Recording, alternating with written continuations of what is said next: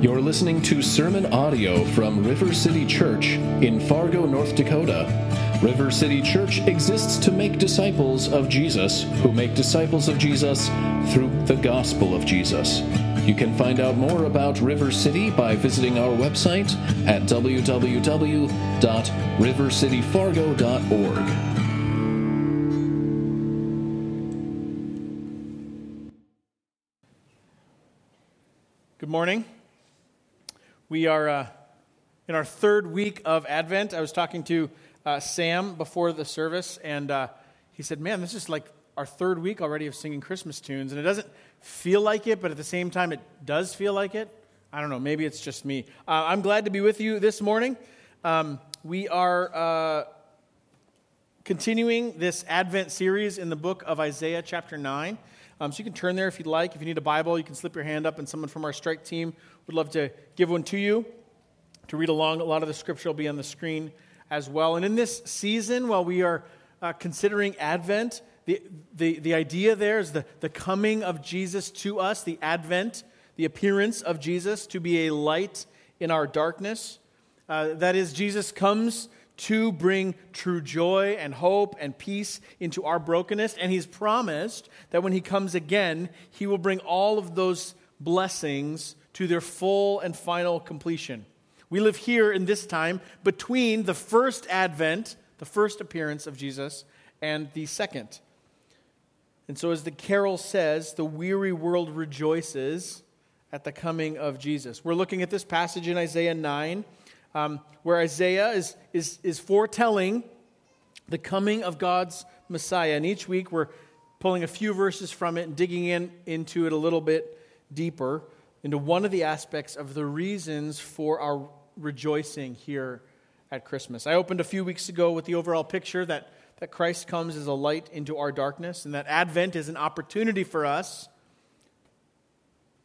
It's an opportunity for the glory of Jesus to maybe hurt our eyes a little bit, to be willing to gaze long at Jesus come to us and what that means to kind of shake us from our darkness, and maybe that we've been a little too comfortable in the dark, which is why the light hurts our eyes. Last Sunday, Marty focused on verse 3, that there's a deep and abiding joy that is ours because of Jesus.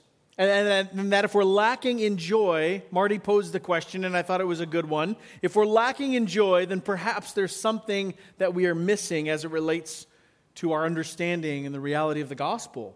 And he said last week that the passage is laid out kind of backwards, where we're called, God's people are called to have this joy, and then Isaiah says the reason why, right? God's people have this joy for our bondage is broken, and we'll cover that today in verses 4 and 5.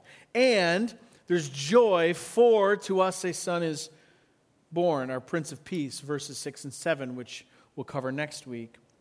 But today we're going to look at verses 4 and 5 of Isaiah 9. We're going to read the whole text here in just a moment and then focus in on 4 and 5, that there is freedom from oppression promised in Jesus that gives us true and legitimate hope. And we're going to dig into this idea of hope, and here's why. Here's why I think hope is connected to the coming of Jesus, is because I think, in part, hope, the idea of hope, rises to the surface, frankly, because we need it. When we are overwhelmed, when we feel like we're kind of buried in the dark, or we feel stuck, it causes us to feel hopeless.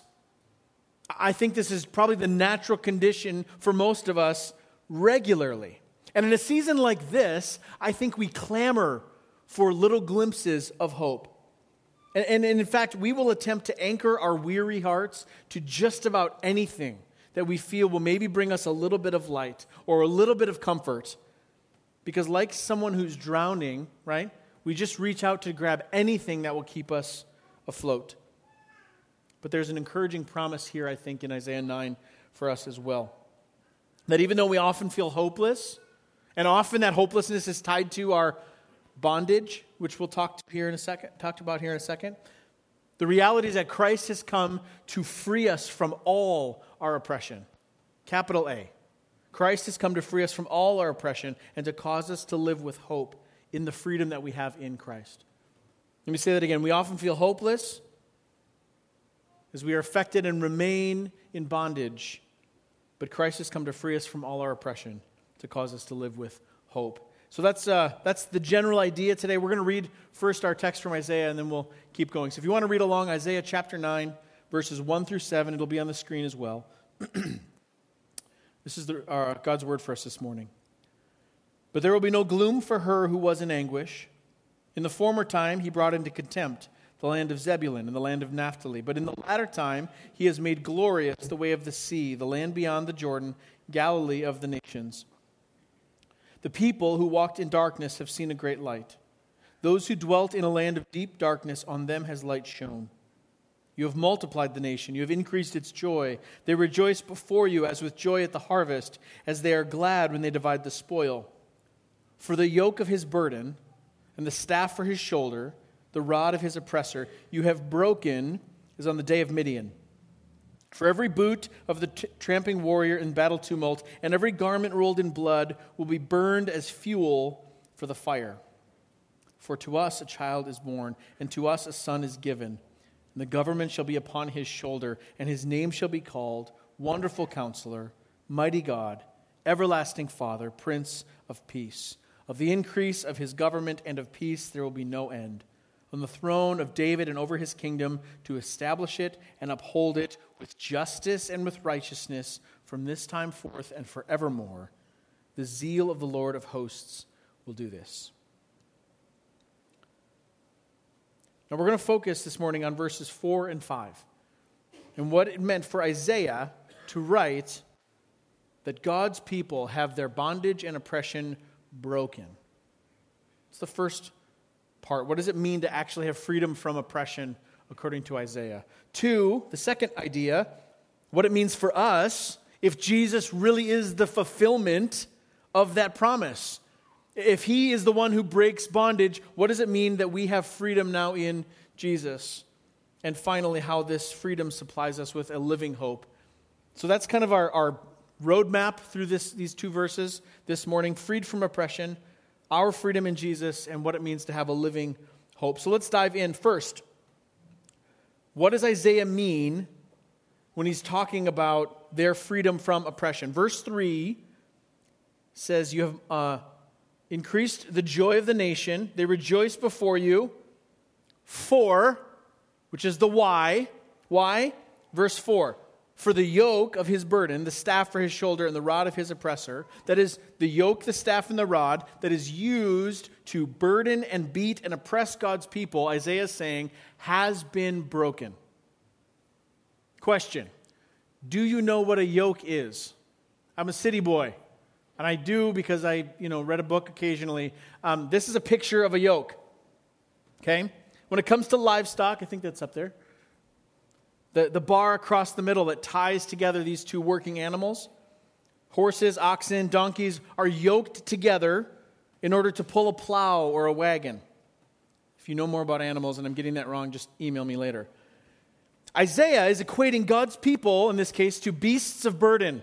They're work animals, essentially, who are being forced to wear a heavy yoke and pull a heavy load. And throughout all the Old Testament, we see this cycle amongst God's people, where God promises and then he provides.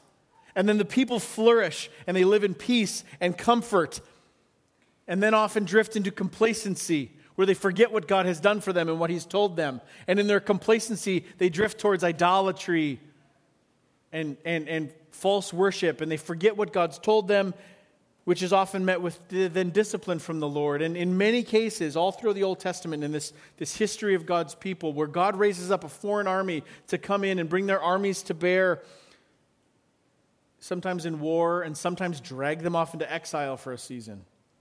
And so God's people, as Isaiah's writing this prophetic word for God's people, they would have felt the tangible reality of this. They would have known exactly what he's talking about when he's talking about burdens and oppression. They know full well their own disobedience, their own shortcomings has led historically to their fathers and grandfathers and great-grandfathers to this cycle of life and peace and then falling away, and then oppression and discipline, only to cry out to the Lord again. So they would know exactly what this would feel like. And as Isaiah is writing this, they as a people have been carrying a heavy weight, a burden on their shoulders for so long. And so the promise that the burden they've been carrying would be lifted, that has a tangible feel to it. You may have felt something like this. Now maybe you've not been under the oppression of a foreign army. But have you ever, just go with me here, have you ever had a thing you had to carry? I'm talking about like you had to move someone's couch. Or those giant TVs that don't exist anymore. They do in my basement, but most people's, right? Friend asks you to move, and like you move the heavy thing, and when you set it down, what do? When you set it down? Oh, right?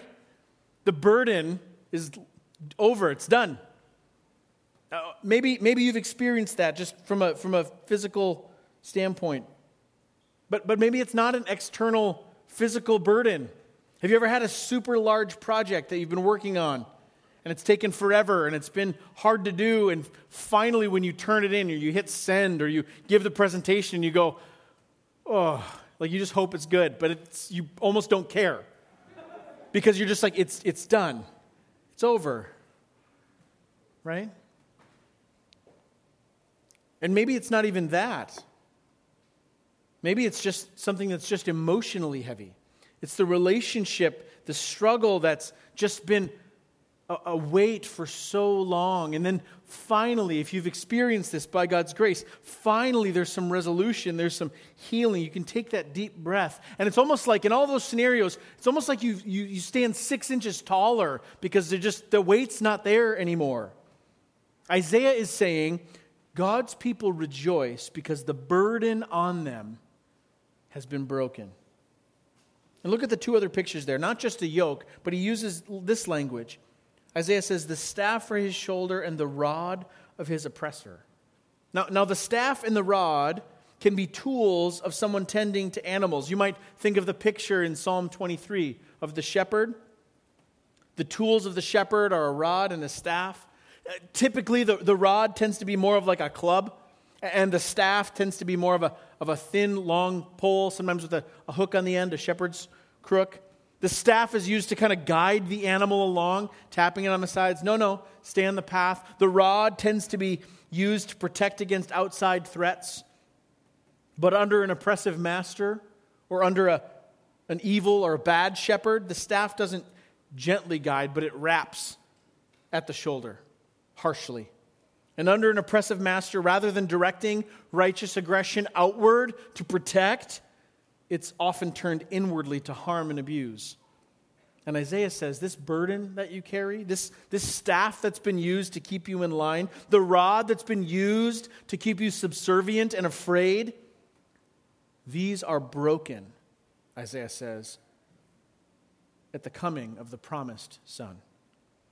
And he says they're broken as on the day of Midian. Which prompts the question when we're reading God's word, what is the day of Midian? Now, Isaiah is speaking of the day of Midian's defeat, which we can read about in the book of Judges. You don't have to turn there. Let me give you a brief synopsis. Judges chapter 6 through 8 tells us the story of the Midianites who were oppressing God's people. In fact, God's people had done evil in the sight of the Lord, and so he raised up Midian to delivered Israel, into their hands. God was using the Midianites to discipline his people who had become wayward. In verse 6 of chapter 6 of Judges, it says this, and Israel was brought very low because of Midian. They were depressed and broken because of what Midian had done to them. And the people of Israel, Judges 6 says, cried out for help to the Lord. So here's a people who had disregarded God. They'd grown comfortable in his kindness and in his grace, and had disregarded him. And so God brings about some discipline to draw them back. And here they are underneath the hand of the Midianites for their own doing, and they cry out to God. And what does God do? He's merciful with them. In chapter 7, then, we read, and into chapter 8, how God raised up as his mercy to them a young man named Gideon. And Gideon being raised up as a deliverer of sorts to lead God's people out of bondage and into freedom. And we read as we go through Judges 6 through 8, how God dwindled down. Gideon had an army of almost 32,000 men, soldiers, and God dwindled that down to just a few hundred. And with trumpets and clay jars and swords, they defeated an army of approximately 135,000 soldiers of the Midianites. And when I say defeated, it was utter and complete devastation for Midian. I'd encourage you, if you're interested in a little like war game theory, go read Judges 6, 7, and 8, how God uses clay pots and trumpets and then swords to literally rout a nation with just a few hundred soldiers. So when Isaiah says that the Lord, in sending the Messiah, has broken the yoke and the staff and the rod of the oppressor, as on the day of Midian, he's giving a picture of total and complete deliverance. Don't miss that. What Isaiah is holding out as a promise of the coming Messiah is that he will free his people from all of their chains, from all of their oppressors, by defeating them entirely. And so just as he clearly defeated the Midianites by the hand of Gideon, he will defeat all the oppressors of God's people by the hand of the Son. So the coming Messiah brings freedom from oppression. That's what Isaiah is painting the picture of here in the defeat of Midian, is the utter destruction of all their oppressors. And this is where we can start to understand what this freedom from oppression means for us. If Jesus is this promised Son who is coming, then he's bringing that freedom not just to ancient Israel against the Midianites, he's bringing that freedom to us, all those who believe in him, who have faith in him. We live on this side of Christ's first advent. Israel was waiting for their Messiah to come to them. We have him here. We are the recipients of all of his work. We are the recipients of his completed work of bringing freedom, which leads to our second point this morning. What is our freedom now in Christ? We can understand what Isaiah was talking about in bringing freedom that comes with the Messiah. Well, what does that mean for us? See, this idea of a yoke being used is not just an Old Testament concept. Jesus himself uses this language in Matthew chapter 11. You can turn there if you'd like. It'll be on the screen as well. Jesus is teaching the crowd that had gathered, and starting in verse 28 of Matthew 11, Jesus says this. He says, "Come to me, all you who labor and are heavy laden." That means all of you who are carrying a heavy burden. And he says, "I will give you rest. Take my yoke upon you and learn from me. For I am gentle and lowly in heart, and you will find rest for your souls. For my yoke is easy and my burden is light." Jesus is drawing this distinction between his yoke and the yokes or burdens that we have upon our shoulders. Now, as I said, you might not be in bondage to a foreign nation like Midian. But the reality is we struggle under the weight of our own sin. And Satan, our oppressor, entices us and leads us with a staff toward wickedness in our broken and disordered desires, which are sinful. And then, rather than promising the good that the temptation offers, he beats us and shames us when we follow through and act on that sinful desire. So the effect for us, under the weight and the burden and the yoke of sin, is brokenness and bondage and shame. This is what we carry in and of ourselves. And Jesus comes to us and says, all these burdens you carry, the striving you are doing yourself to free yourself from your chains, all of the guilt and the shame that you have and you keep on your shoulders and around your neck, Jesus says, give it to me. Give it to me. And fulfilling the promise from Isaiah chapter 9, Jesus breaks the yoke of sin. He breaks the curse of sin that sits on your shoulders, and he breaks the power of shame that remains. And he invites us to instead take his yoke upon our shoulders Take his life for our life, because his yoke is easy and his burden is light, he says. He has done for us what we could not do for ourselves. Perhaps you're familiar with this picture of the shepherd from Psalm 23, right? The famous Psalm of David, "The Lord is my shepherd, I shall not want." In verse 4 of Psalm 23, the psalmist says this, "Even though I walk through the valley of the shadow of death, I will fear no evil, for you are with me. Your rod and your staff, they comfort me."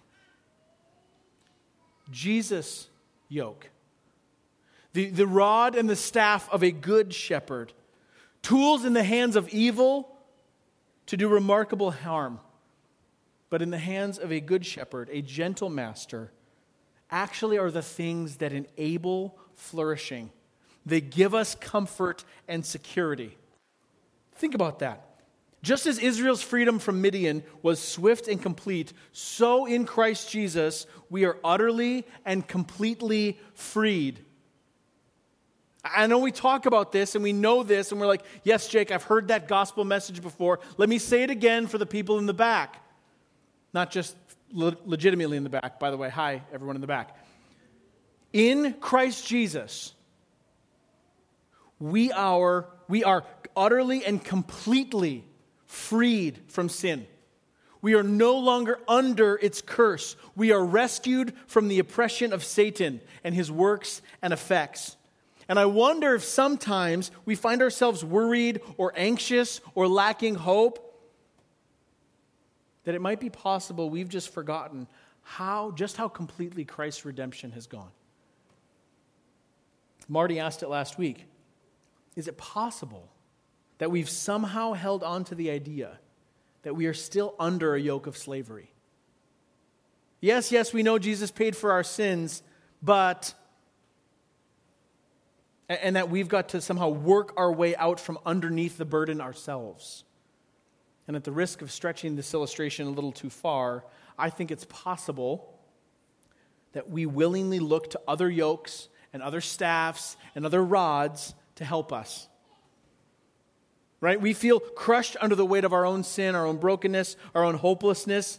And not just our own sin, but like we bear the marks and the weight and the shame sometimes of other sins against us, and we are often overwhelmed under the weight of all of that. But not taking Jesus at his word, we move from yoke to yoke, burden to burden. We try something else, anything else, seeking approval and worth from someone else. We try to ease our own pain by self-medicating. We seek to soothe our own insecurities by seeking attention, whether personally or digitally. All while subjecting ourselves to just another cruel master who does not seek our good.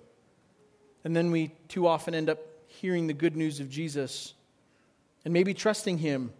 We live with the weight of the already canceled shame still hanging on our shoulders. Yes, I believe that Jesus died for this, but I can't get rid of it. Which often for us is a source of hopelessness. We forget or we don't really know the extent of the freedom that is ours in Christ. That we are free from sin and its bondage. That we are freed from the curse and all of its shame. That we are freed from the yoke of slavery to our past. And in its place, we now are yoked, tied, united to Christ. See, Jesus is the good shepherd who doesn't add burdens, but relieves them. Jesus doesn't add striving, but offers rest in our weariness. Jesus doesn't offer shame, but forgives our sin and freedom from our shame. And who by his completed work, his righteousness, his death, his resurrection, he cancels our curse and kills our enemies. He's the one who makes it possible for right to write that there is therefore now in Christ Jesus no condemnation. It's for freedom that Christ has set us free fully and completely as on the day of Midian. And this is how freedom and hope are connected, which is point 3 this morning. This idea of we have a living hope. See, when the prospect of hope, or excuse me, when the prospect of freedom or the prospect of relief is small, hope is small. Look with me at 1 Peter chapter 1. It'll be on the screen as well. You don't have to turn there, but you can. The Apostle Peter, in his letters, is writing to a people who are under significant persecution. They are fleeing from their homes. They are scattered. There's very little hope within their lifetime that the world is going to get better. And here's what Peter says to them. Hannah read it already this morning. Blessed be the God and Father of our Lord Jesus Christ. According to his great mercy, he has caused us to be born again to a living hope through the resurrection of Jesus Christ from the dead, to an inheritance that is imperishable, undefiled, and unfading, kept in heaven for you, who by God's power are being guarded through faith for a salvation ready to be revealed in the last time. In this you rejoice, though not for a little while, if necessary, you've been grieved by various trials, so that the tested genuineness of your faith, more precious than gold that perishes though it is tested by fire, may be found to result in praise and glory and honor at the revelation of Jesus Christ. Peter is saying that by God's great mercy, we are born again to a living hope, that we have an inheritance that's a promise that is imperishable, undefiled, and unfading. It is untouchable, and it is ours. He continues in verse 5, that we are by God's power guarded through faith for salvation. And then he says this, in this you rejoice, in what? Although for now, in this season, you've been grieved by various trials. He doesn't outline exactly what they are. He's just acknowledging, right now, for you, life is hard. But we can rejoice in these things. Why? So that the tested genuineness of your faith, more precious than gold, though it perishes, though it tested by fire, the genuineness of your faith may be found to result in praise and glory and honor at the revelation of Jesus Christ. Here it is. We rejoice in the hope that we have in Jesus, who's the object of our faith, that he will guard us and keep us. And even though we endure trials now, we will find him faithful when he comes again at his second advent to make all things new. See, sometimes we find ourselves anxious and hopeless because we still live under the burden and weight of the sin and shame that's already been canceled by Christ. Sometimes that does that to us. And sometimes, might I suggest, we find ourselves overwhelmed and hopeless because while we give lip service to the idea that there will be a glorious future promise fulfilled, we live as if we don't actually believe that's going to happen. See, Peter says, you've been born again to a living hope. Hope can be a funny word. I found this definition really helpful. Author Eugene Peterson has written a book on discipleship called A Long Obedience in the Same Direction. And in it, he defines hope in this way that I think, for me, remarkably helpful. It's a little bit long, so bear with me. Hoping does not mean doing nothing. It is not fatalistic resignation. It means going about our assigned tasks, confident that God will provide the meaning and the conclusions. It's not compelled to work away at keeping up appearances with a bogus spirituality. It is the opposite of desperate and panicky manipulations of scurrying and worrying. Love that. He continues, and hoping is not dreaming. It's not spinning an illusion or fantasy to protect us from our boredom or our pain. It means a confident, alert expectation that God will do what he said he will do. Let me read that part again. Hope is a confident, alert expectation that God will do what he said he will do. It's an imagination. It is imagination put in the harness of faith. It's a willingness to let God do it his way and in his time. So if we want to experience real hope, then it means we live in light of the freedom bought for us by Christ and applied to us as we have faith in him. In the last part of Isaiah 9, verse 5, our passage today, I want to look at it briefly as we close. Isaiah says this, for every boot of the tramping warrior in battle tumult and every garment rolled in blood will be burned as fuel for the fire. It's an interesting picture. Boots and bloody uniforms. See, the picture here is the boots of every enemy soldier, their uniform covered in the blood of the peoples they have oppressed. All of this now, which was once a marker, a sign of their strength, like numbers of boots on the ground, the regalia and the status of them as mighty warriors, all that represented their strength and their status and their power is now nothing more than kindling to fuel the furnaces that will now give warmth to God's people. There is a completeness to this, an assurance that victory is won. As we said when we began our Advent series a couple weeks ago, in all the busyness and hustle of Christmas, we have an opportunity to slow down just a little bit, to take a little longer look at the glory of Jesus, to be challenged to consider the state of our hearts, to consider if we truly are able to rejoice. Are we really taking joy in Christ, or are we taking joy in other things? It's an opportunity to be reminded that while it's sometimes hard to have hope when we remain here, when we live underneath the bondage that Christ has already set us free from. Not just freed from our sin, but also born again to a living hope. That all of this is now ours because God the Son came, wrapped him in human flesh to be our Prince of Peace. My prayer for us is that we would continue to rejoice in Jesus, to rejoice in the hope that is ours through the freedom that we have in him.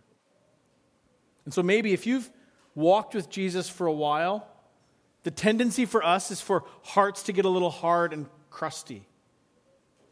Maybe we've forgotten a bit of what it means that we're actually freed from our sin and from our shame, that we no longer have to walk in it. We need to more fully believe what Paul said in Romans 8 was actually accurate, that there is therefore now no condemnation for those who are in Christ Jesus. And if you're in Christ Jesus, my prayer is that your picture and your hope in that would awaken a bit this morning.